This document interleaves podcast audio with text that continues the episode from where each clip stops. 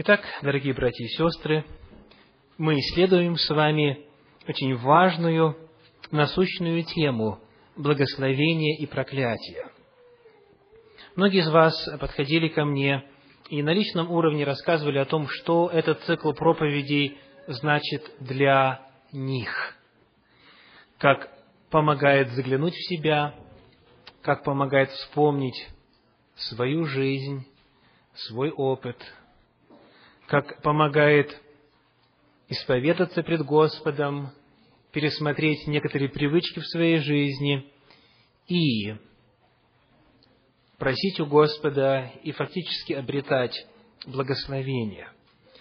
Хочу напомнить в самом начале, что Господь рассказывает нам о законах духовного мира и о проклятиях, потому что нас любит. Это главная причина.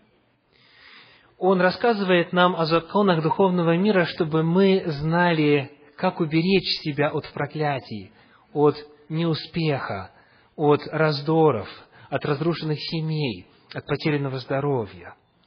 Потому он раскрыл в 27 главе книги Второзакония главные причины проклятий, которые являются следствием нарушения законов нравственности. И эти вопросы мы уже с вами исследовали. Все, что содержится в 27 главе книги Второзакония. Однако в Священном Писании есть еще несколько отрывков, которые тоже рассказывают о проклятиях, и которые таким же образом относятся к жизни современного человека, как и уже исследованные нами. Я хочу обратить сегодня ваше внимание на третью главу книги пророка Малахии. Книга пророка Малахии, третья глава, стихи с 8 по 12.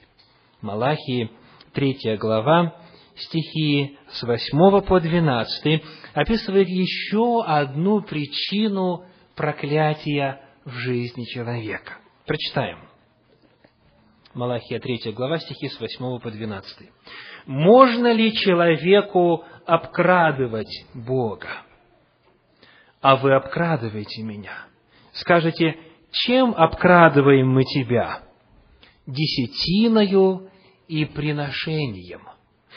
Проклятием вы прокляты, потому что вы, весь народ, обкрадываете меня.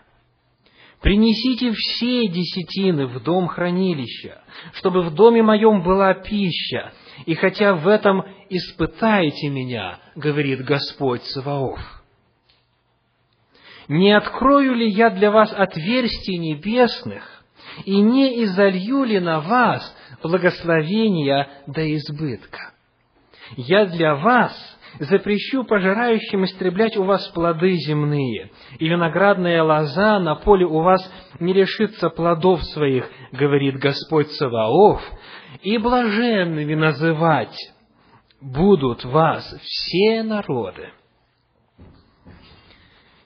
потому что вы будете землею вожделенную, говорит Господь Саваоф. Этот отрывок поднимает тему финансов и использование их для Дома Господня, для служения Божия, для служения проповеди истины Божьей.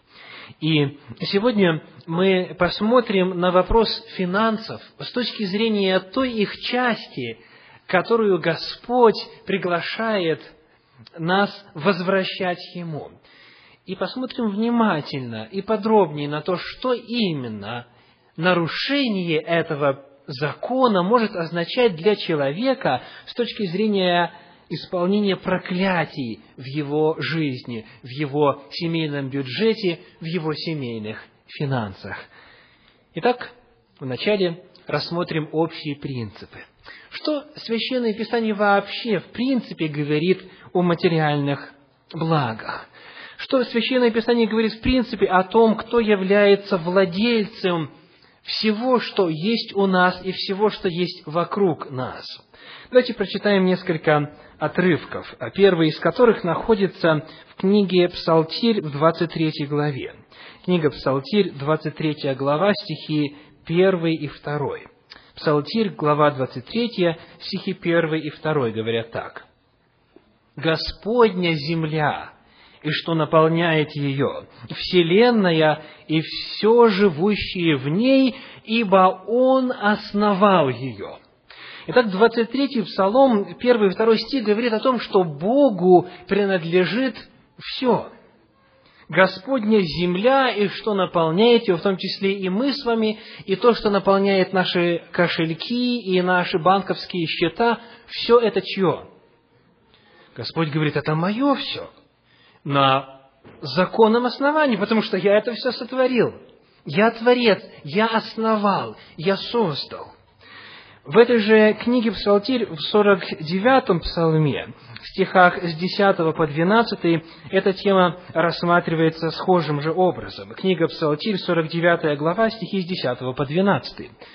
«Ибо мои все звери в лесу, и скот на тысячи гор, знаю всех птиц на горах, и животные на полях предо мною. Если бы я взалкал, то не сказал бы тебе, ибо моя вселенная и все, что наполняет ее. Господь по праву творения является истинным хозяином и владыкой всего. Все, что есть на земле, и все, что есть у нас, фактически Господу принадлежит по праву творения. В том числе, в особенности или в частности, согласно второй главе книги пророка Агея, восьмому стиху, серебро и золото. Агея, вторая глава, восьмой стих говорит, «Мое серебро и мое золото, говорит Господь Саваоф». Первое, что необходимо знать о финансах, это то, что они Божьи. И то, чем обладает человек, фактически не его, а Божье, потому что Господь это все сотворил. Во-вторых, Священное Писание говорит, все Богу принадлежит, в том числе и мы сами, и наши тела, поскольку как говорит первое послание Коринфянам, шестая глава, Иисус Христос выкупил нас, искупил нас. 1 Коринфянам 6 глава, стихи 19 и 20. 1 Коринфянам глава 6, стихи с 19 по 20.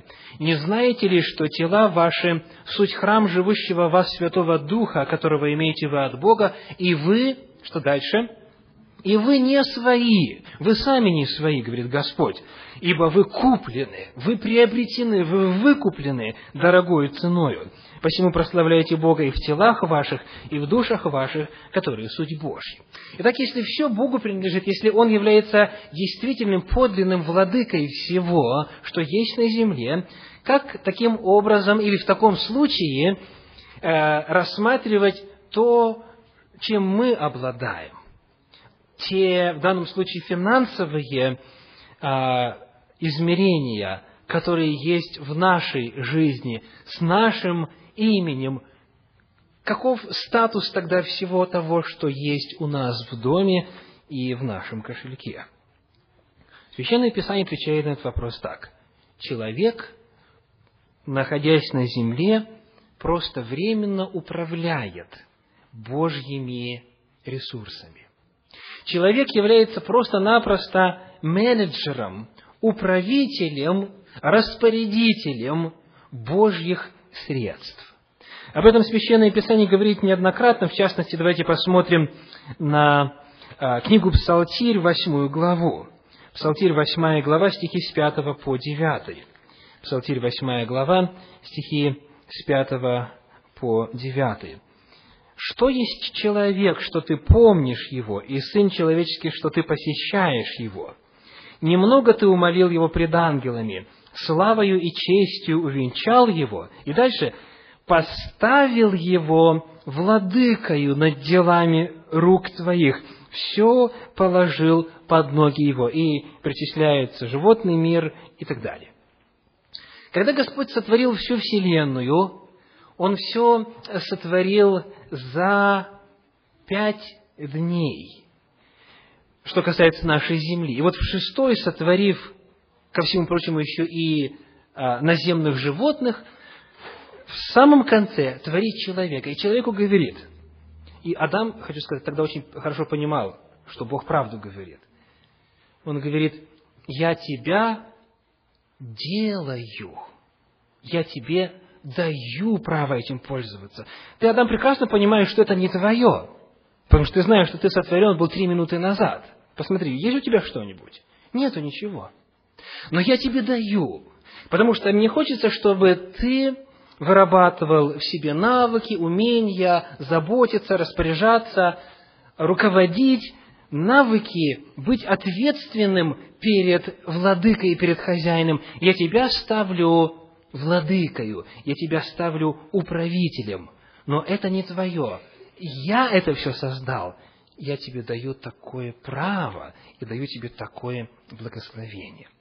Вот с тех самых пор человеку дано в управление многое, в том числе финансы, в том числе материальные средства. Если говорить о Новом Завете, то эта истина очень ярко выражена в первом послании к Коринфянам в третьей главе. Давайте почитаем вместе. 1 Коринфянам третья глава, стихи с 21 и до конца главы. С 21 по 23. 1 Коринфянам третья глава, стихи с 21 по 23.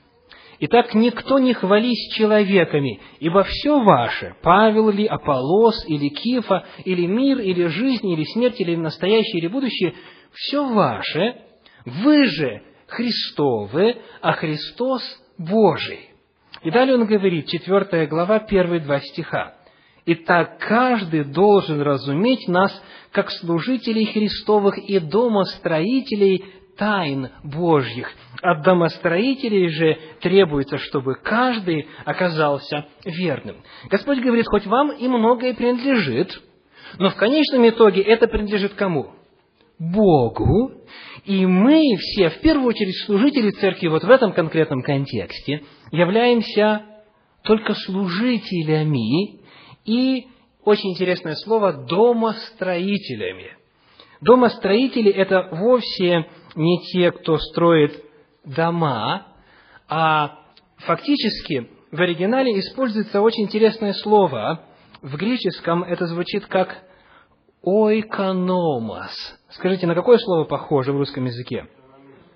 Экономист, экономика, экономия и так далее. То есть, фактически это слово означает в переводе управляющий, менеджер – тот, кому верено чужое и который призван заботиться о чем?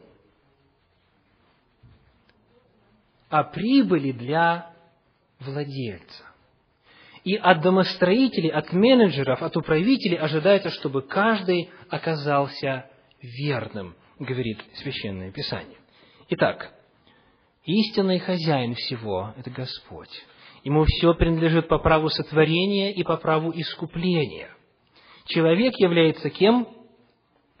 Временным управителем, управляющим, менеджером. И когда он пользуется всеми благами, которые Господь дал ему, и силы, и здоровье приобретать богатство, и мудрость, и фактически а, природные ресурсы, и многое иное. Скажите, если человек помнит, что Господу все принадлежит, и Господь ему дает даром все это, и говорит, пользуйся и управляй. Какое естественное чувство должно появиться у человека? Чувство благодарности. Чувство благодарности в первую очередь, вот как у Адама, когда Господь дал ему это все, все, к чему Адам и руки не приложил. Чувство благодарности и вопрос, Господи, как я могу Тебя отблагодарить. И вот как раз этот вопрос однажды задал автор 115-го псалма. Давайте посмотрим вновь на книгу Псалтирь, 115 главу. Псалтирь, 115 глава, стихи с 3 по 5. 115 глава, стихи с 3 по 5.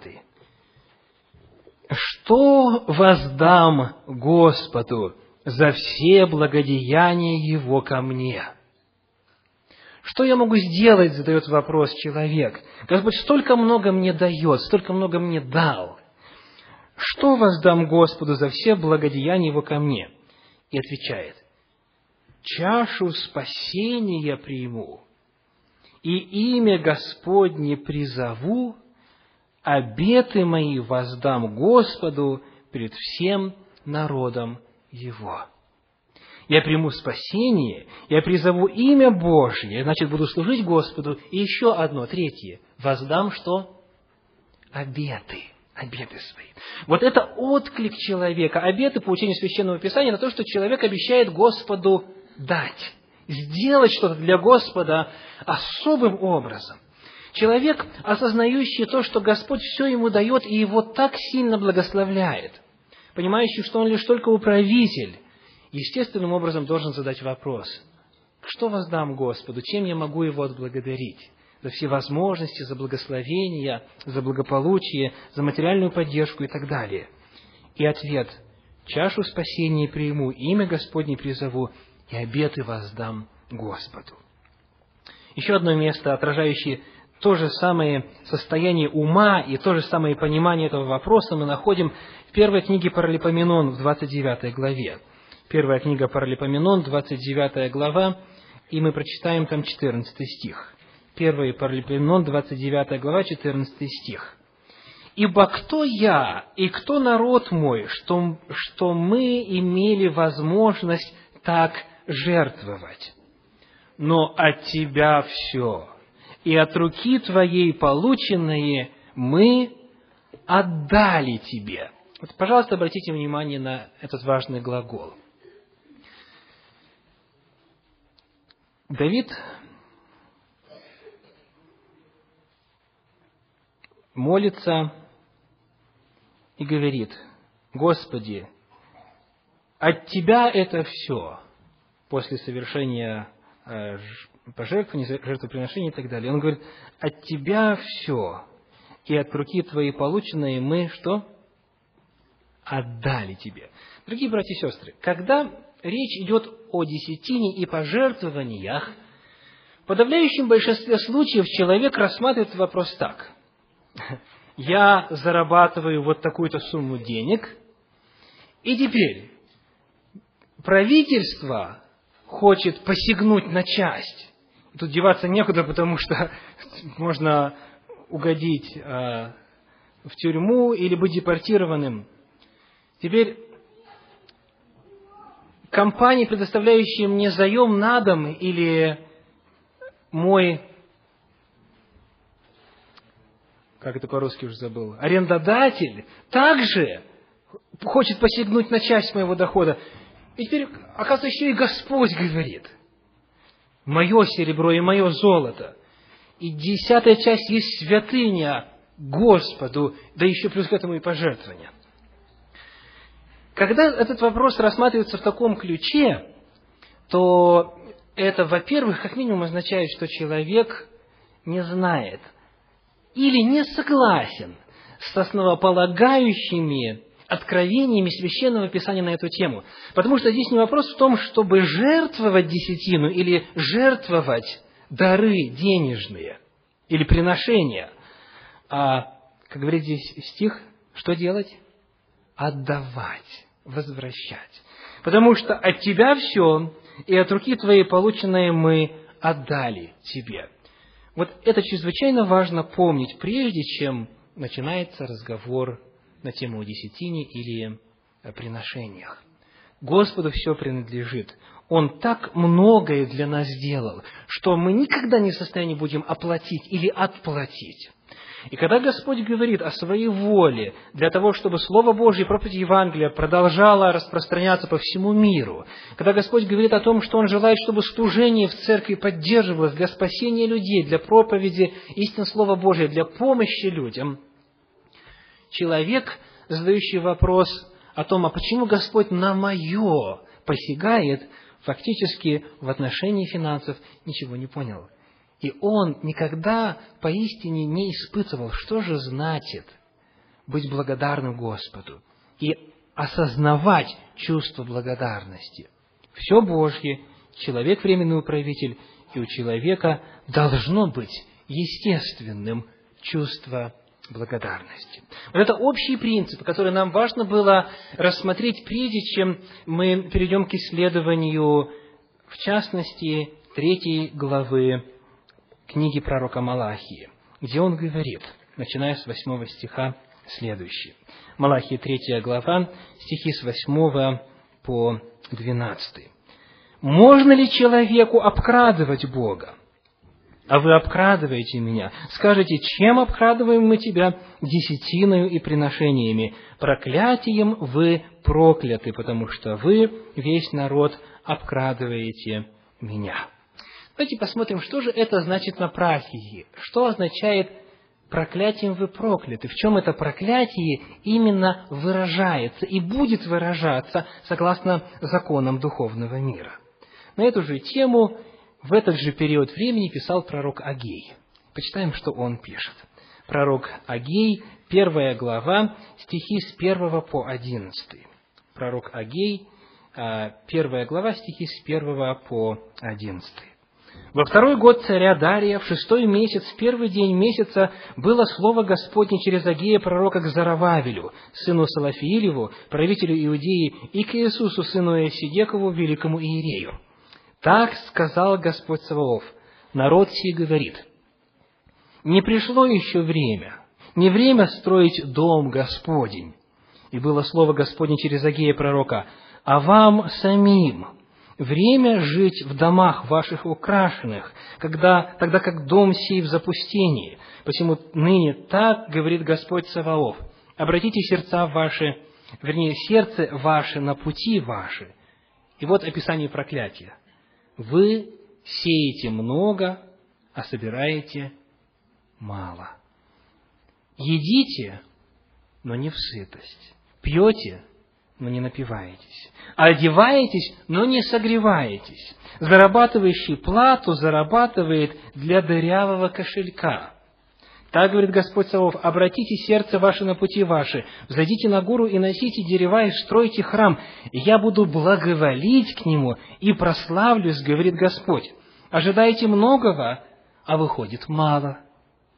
И что принесете домой, то я развею. За что, говорит Господь Савов, за мой дом, который в запустении, тогда как вы бежите каждый к своему дому. Посему-то небо заключилось и не дает вам росы, и земля не дает своих произведений, и я призвал засуху на землю, на горы, на хлеб и на виноградный сок, на елей и на все, что производит земля, и на человека, и на скот, и на всякий ручной труд. Итак, проклятие, которое действовало в тот период, Агей очень хорошо и четко описывает. И одно слово очень точно отражает, что по сути происходит. Я хочу процитировать вам э, небольшой отрывочек из книги Дерека Принца «Благословений и проклятий ты можешь избрать». Он говорит, проклятие, описанное Агием, может быть суммировано одним словом – безрезультатность. Безрезультатность. По всем внешним признакам израильтяне делали все необходимое, что требовалось для удовлетворения их главных материальных нужд. Сказано, вы сеяли, вы работали, вы трудились, вы все делали правильно. Но по некоторым причинам, которых они не могли понять, они испытывали всегда недостаток. Бог послал им пророка, чтобы показать им, что невидимая сила, поглощающая их обеспечение, является на самом деле проклятием, которое они на себя навлекли перестановкой приоритетов. Они сначала заботились о себе, а только потом о Доме Божьем. Итак, пророк Малахия, пророчествовавший в тот же период, что и Агей, говорит, «Вы обкрадываете меня, не возвращая десятину и приношения, и потому вы проклятием проклят». Я хочу обратить ваше внимание, что Господь не говорит, «Я насылаю на вас проклятие». Он просто констатирует факт и говорит, вот если вы это делаете, то в вашей жизни действует проклятие. И Поэтому Господь призывает, я хочу послать вам благословение, говорит Он, но тогда вам необходимо изменить свое отношение к финансам. И в том числе к той части, которую я называю святыней, к части, которая называется моею. И в первую очередь мы говорим здесь о десятине. В свое время а, мы уже в проповедях касались темы десятины, в том числе в Новом Завете, задавая вопрос о том, действует ли по-прежнему этот принцип, который неоднократно утвержден в Ветхом Завете, принцип возвращения Господу десятой части, действует ли он по-прежнему в Новом Завете. И для желающих есть возможность заказать аудиозаписи, где этот вопрос подробно исследуется в общем контексте Нового Завета. Я сегодня хочу только напомнить одно место Священного Писания, которое напоминает о том, что и в Новом Завете священство, которое нужно поддерживать десятиной, остается. Мы читаем об этом в книге «Послание к евреям» в седьмой главе. Евреям седьмая глава, а, стихи там с первого и далее. Евреям седьмая глава. Но перед тем, как мы приступим к седьмой главе, давайте прочитаем последний стих шестой главы. Шестая глава, двадцатый. «Куда предтечью за нас вошел Иисус, сделавшись первосвященником навек по чину Мелхиседека». Иисус Христос является первосвященником нашим, сказано, по чину Мелхиседека, то есть точно так же, как был Мелхиседек, служит теперь Иисус Христос. И вот далее седьмая глава рассказывает, каким было священство Мелхиседека. И там отмечается, что он был одновременно и царем, и священником, что в отношении его нет записи о том, кто его отец, кто его мать. И таким образом он был специально так описан, чтобы быть уподобленным Сыну Божию, который пребывает священником навсегда. И еще одна интересная деталь описывается. Мелхиседек в финансовом отношении что делал? Принимал десятину. И э, упоминается или напоминается случай, когда Авраам, патриарх, родоначальник еврейского народа, отдал Мелхиседеку, священнику, десятую часть от всего. И вот смотрите, что дальше говорит Священное Писание. 4 стиха 7 главы послания к евреям. «Видите, как велик тот, которому и Авраам, патриарх, дал десятину из лучших добыч своих».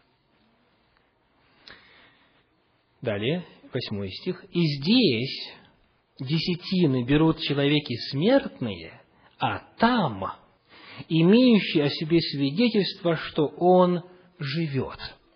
Седьмая глава сравнивает священство левитов, которые по закону имели право брать десятину, и священство Мелхиседека, который тоже берет десятину. И сказано, что здесь на земле берется десятина э, левитами, которые совершали служение в храме, а там берет десятину тот, кто имеет о себе свидетельство, что он живет. О ком идет речь? Кто имеет о себе свидетельство, что он живет? Ответ мы находим же в этой главе, в 17 стихе. «Ибо засвидетельствовано, ты священник вовек по чину Милхиседека». То есть, кто берет десятину? Иисус Христос. Иисус Христос, являясь первосвященником в эпоху Нового Завета сохраняет в своем священстве, в своем служении принцип десятой части, которая отделяется на цели проповеди, на цели провозглашения истины Слова Божьего. Таким образом, седьмая глава послания к евреям говорит о том, что вот в этом элементе, в элементе способа финансирования служения левитов и служения Мелхиседека идентичны и сохраняется на эпоху Нового Завета, потому что Иисус Христос является священником по чину Мелхиседека. Таким образом, тема десятин по-прежнему актуальна и для Нового Завета, а соответственно и благословение, и проклятие, которые описаны в связи с нею. Теперь посмотрим повнимательнее на призыв, который пророк Малахия обращает к народу. Стихи с 10 и далее. Малахия 3 глава 10 стих, первая часть нас интересует в первую очередь. Малахия 3 глава, 10 стих, первая часть. Он говорит, «Принесите все десятины в дом хранилища, чтобы в доме моем была пища». Как вы понимаете фразу «принесите все десятины»? А в синодальном переводе это может означать как призыв ко всему народу. То есть все вы принесите десятины, так и призыв принести все, то есть полную десятину. Обращаясь к оригиналу, мы находим, что речь идет именно о втором варианте. Принесите все десятины, ну, давайте посмотрим, как другие переводы для начала переводят. А, например, а, так называемый англоязычный New Revised Standard Version говорит «Bring the full tithe into the storehouse» «Принесите полную десятину в дом хранилища». Или NIV, New International Version, говорит «Bring the whole tithe into the storehouse» «Принесите всю десятину». То есть, получается что? Во времена Малахии, если кто-то и возвращал Господу десятину, то они делали это не до конца, не сполна. Они не возвращали ему полностью ту десятую часть, которая отчитывается от, от прибытка, от дохода человека. И Господь говорит, а, даже если вы и возвращаете что-то, но не верны точно и абсолютно в этом вопросе, вы по-прежнему можете находиться в опасности э, испытывать проклятие в своей финансовой жизни и испытывать то, что красноречиво описал пророк Агей. Он говорит, принесите все десятины. И дальше удивительные слова. И хотя в этом испытайте меня, говорит Господь Саваоф, не открою ли я для вас отверстий небесных, и не издалью ли на вас благословение до избытка? Я для вас запрещу пожирающим истреблять у вас плоды земные, и виноградная лоза на поле у вас не лишится плодов своих, говорит Господь Саваоф. И блаженными называть будут вас все народы, потому что вы будете землею вожделенную, говорит Господь Саваоф. Это удивительное место Священного Писания фактически предлагает попробовать, фактически предлагает испытать Господа и говорит, попробуйте, принесите – все десятины в дом хранилища, не забывайте о приношениях, и тогда посмотрим, что произойдет. Господь говорит, попробуйте и испытайте, и вы обретете благословение. Вот здесь очень интересная есть фраза «я запрещу пожирающим». Кто такие пожирающие? У пророка Агея есть очень интересное описание этого вопроса. А, книга пророка Агия, глава Нет, это не Агея, прошу прощения, книга пророка Иаиля. Иаиля, глава 2, стих 25. Иаиля, 2 глава, 25 стих. Одно очень интересное выражение. Иаиля, 2 глава, 25 стих. Он говорит, «И воздам вам за те годы, которые пожирали саранча, черви, жуки и гусеница, тире, великое войско мое, которое послал я на вас». Очень интересная фраза. Здесь вот эта армия насекомых и вредителей всевозможных представлена как войско Божие, которое Господь направляет, когда земля подпадает под проклятие. Представьте себе Бога, который на самом деле в состоянии управлять всеми жуками, всеми насекомыми, всеми вредителями вот в том аграрном обществе. Это фактически означает, что если вы в ладах с этим Господом, то никакой жук на вас рот не разинет. И мы, живя в обществе, где иные виды производства более развиты, чем э, аграрные и так далее, по-прежнему должны увидеть для себя этот же принцип. В конечном итоге Господу все подвластно. И Господь говорит, я им запрещу, и, соответственно, вы будете испытывать благословение. Сегодня я хочу сделать паузу в проповеди и спросить вас, испытывал ли кто-то на себе, во-первых, это проклятие, а во-вторых, это благословение именно в контексте исследования вопроса о десятине. Если кто-то из присутствующих, кто может засвидетельствовать и сказать, что в действительности испытывал проклятие, ощущал его, и оно было до тех пор, пока человек не изменил свое отношение, и затем Господь стал его благословлять. Я хотел бы сегодня дать возможность а, об этом коротко засвидетельствовать, буквально там в двух-трех предложениях. Кто хотел бы поделиться, пожалуйста? Мы всегда сажали тюльпаны, и когда мы их продавали, мы всегда обещали, помимо десятины, всегда что-то обещали Богу, ну, как благодарность Богу. И однажды тоже так вот мы, значит, все, собрались ехать уже, сидим в машине, и Андрей говорит, мам говорит, вот если, ну вообще говорит, если мы продадим вот на такую сумму, говорит, давайте купим для церкви как ксерокс. Ну, мы так подумали, думаем, ну, на такую сумму это нереально продать. Ну, говорим, хорошо. Если так получится, если нам Бог даст, то мы обязательно это сделаем. Вы знаете, нас Бог так благословил чудесно, что мы продали как раз на эту сумму, и мы приехали, сразу десятину отложили, там еще всегда мы нуждающимся, бедным, все, и это отложили на ксерокс. Хотели сразу купить в церковь его ксерокс, но получилось так, что залезли воры, и там всю аппаратуру украли, и ксерокс оказался не нужен. Вот. Но деньги лежали. В это время Саша покупает машину, и эти деньги, нам просто не хватало денег, и мы взяли, он говорит, мы же их не забираем себе. Мы, говорит, просто эти деньги возьмем, говорит, используем, а потом, говорит, мы их положим. И вы знаете, всегда после тюльпанов я сажала помидоры, огурцы в этой теплице, там все. Я посадила, ну как только мы уехали, сразу, в общем, приехали, посадила помидоры, вы знаете, проходит месяц, они сидят, сидят настолько изуродованные становятся. Вот я взяла их все, подергала, посадила новые, внесла по-новому все, что нужно туда. Вы знаете, опять сидят, сидят и сидят, но вообще не растут. Я тогда Саше говорю, знаешь, а время уже май месяц. Я говорю, знаешь, давай хоть пленку тогда снимем. Чушь, оно ничего не растет. Говорю, хоть пленка останется. Уже вообще никакого результата снимаем мы с ним пленку, и уже чуть-чуть осталось, уже скручиваем пленку. Он говорит, а знаешь, почему не растет? Я говорю, не знаю. Он говорит, а помнишь, говорит, мы обещали Богу купить ксерокс, говорит, и эти деньги взяли. Это, говорит, точно поэтому, говорит, оно у нас и не растет. Я согласилась с этим, мы заняли у родителей деньги, отдали то, что мы обещали Богу, потому что это Божье было. Я дергаю эти помидоры снова, сажаю туда перец.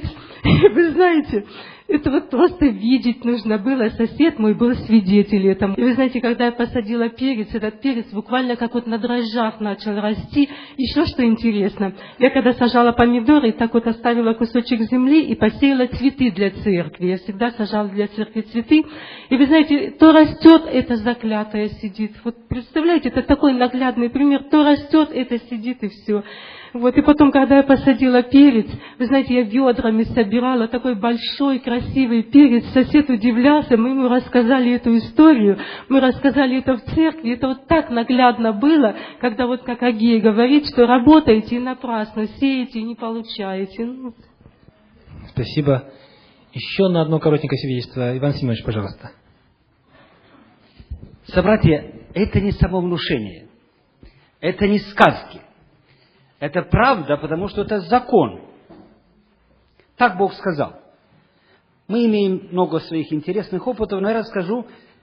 В общине в селе моего отца, была община адвентистская, э, многие люди об этом знали, соседи наших верующих людей жили, и хозяин не приходил в собрание, но был другом адвентистов и был мастеровой, горшечник. И он заготавливал горшки, все, что нужно, утварь, и возил из Буковины в Северную Молдавию, продавал, город Гречана. Опустим детали. И он знал, если он отдает Божью часть, всегда удачно идет торговля, возвращается с прибылью. И так он делал постоянно. Однажды он сказал, о, брат смотрит на меня, это в Шиловцах было, в, дом, э, в селе наших отцов. Однажды он подумал, ну, слушай, я могу дать, могу не дать. Опять загрузил телегу большую, аккуратненько завернул, завязал, все, едет. Не доехал до Бричан, телега перевернулась, все горшки, вы знаете, что получается из них. Вернулся расстроенный домой, рассказывает жене, жене так и говорит, слушай, Вася, но ты знаешь, что ты обещал, это Божий закон. Вася понял урок. Оставим детали. Собратья, это не прихоть, это не сказки, это закон. И наш удивительный Бог, Он удивительный невероятно. Он говорит, а вы можете испытать меня. Мы можем испытывать Бога. Сделать это удивительно и благословенно. Спасибо. Я знаю, что у многих есть чем поделиться в этом отношении. но время нам сегодня не позволяет. Мы э, можем сделать это, когда у нас будет больше времени, время общения, за общим обедом или в другое время когда-нибудь. Господь говорит, я хочу вам блага, я хочу процветания для вас. И поэтому рассказываю вам, вот законы благословений и проклятий. Приглашаю вас, выбирайте, говорит он, испытайте меня. И э, то же самое я приглашаю сделать вас. Те из вас, кто еще никогда не возвращал Господу десятину, э, заключите с Господом договор и попробуйте, например, в течение трех месяцев делать это. И по окончании, по истечении трех месяцев посмотрим, что получится. Господь говорит, я хочу дать вам благословение, но знайте, что есть определенные условия. И еще, пожалуй, одно важно сказать. Здесь Малахия говорит о проклятии вследствие не только невозвращения Господу десятины, но и чего? И приношений также. Хотя это вопрос каждого человека, нигде Господь не регламентировал процент а, приношений, за исключением а, рекомендаций, которые могут быть даны. Хотя, опять же, этот вопрос можно подробно исследовать отдельно. Тем не менее, когда а, считается, что десятина заменяет пожертвование или пожертвование заменяют десятины, а, человек снова может оказаться на территории проклятия. Господь говорит, испытайте меня. Но вот проблема. Человек смотрит на то, что он получил, на то, что он заработал в этом месяце, и говорит, я не могу концы с концами свести. Я не могу и то, что, во-первых, нужно сделать, самое главное, не могу оплатить. Я не могу себе позволить возвращать Господу десятину. И я не могу себе позволить из своего бюджета еще вот такую сумму выделить. Я и так еле свожу концы с концами. И Господь говорит, а хочешь, я скажу тебе, почему ты не можешь свести концы с концами? Потому, что ты не возвращаешь десятину и приношения. И получается замкнутый круг. Каким-то образом этот замкнутый круг нужно разорвать. Помните в той истории, которая записана в третьей книге Царств, в 17 главе, история о бедной вдове, который подошел слуга Божий и говорит, «Пойди, пожалуйста, приготовь и испеки лепешку. Вначале для меня, а потом для себя. Вначале для меня, слуги Божьего, а потом для себя». И женщина говорит, то у меня всего-то осталось немножечко наскрести муки в катке, чтобы сделать одну лепешку для себя и своего сына, немножечко масла в кувшине, и все, и мы умрем. Вот эти э, дрова сейчас я соберу, мы их используем, и мы умираем. Представляете, какой прыжок веры нужно было сделать этой бедной женщине для того, чтобы сказать, я все-таки сделаю по слову Господню. Он обещал, что Он благословит, что, что мука в катке не исчезнет и э, масло в кувшине, и Он сделает. Человек призван сделать первый шаг и дать Господу шанс проявить себя. И Господь говорит, испытайте меня, и тогда обретете благословение.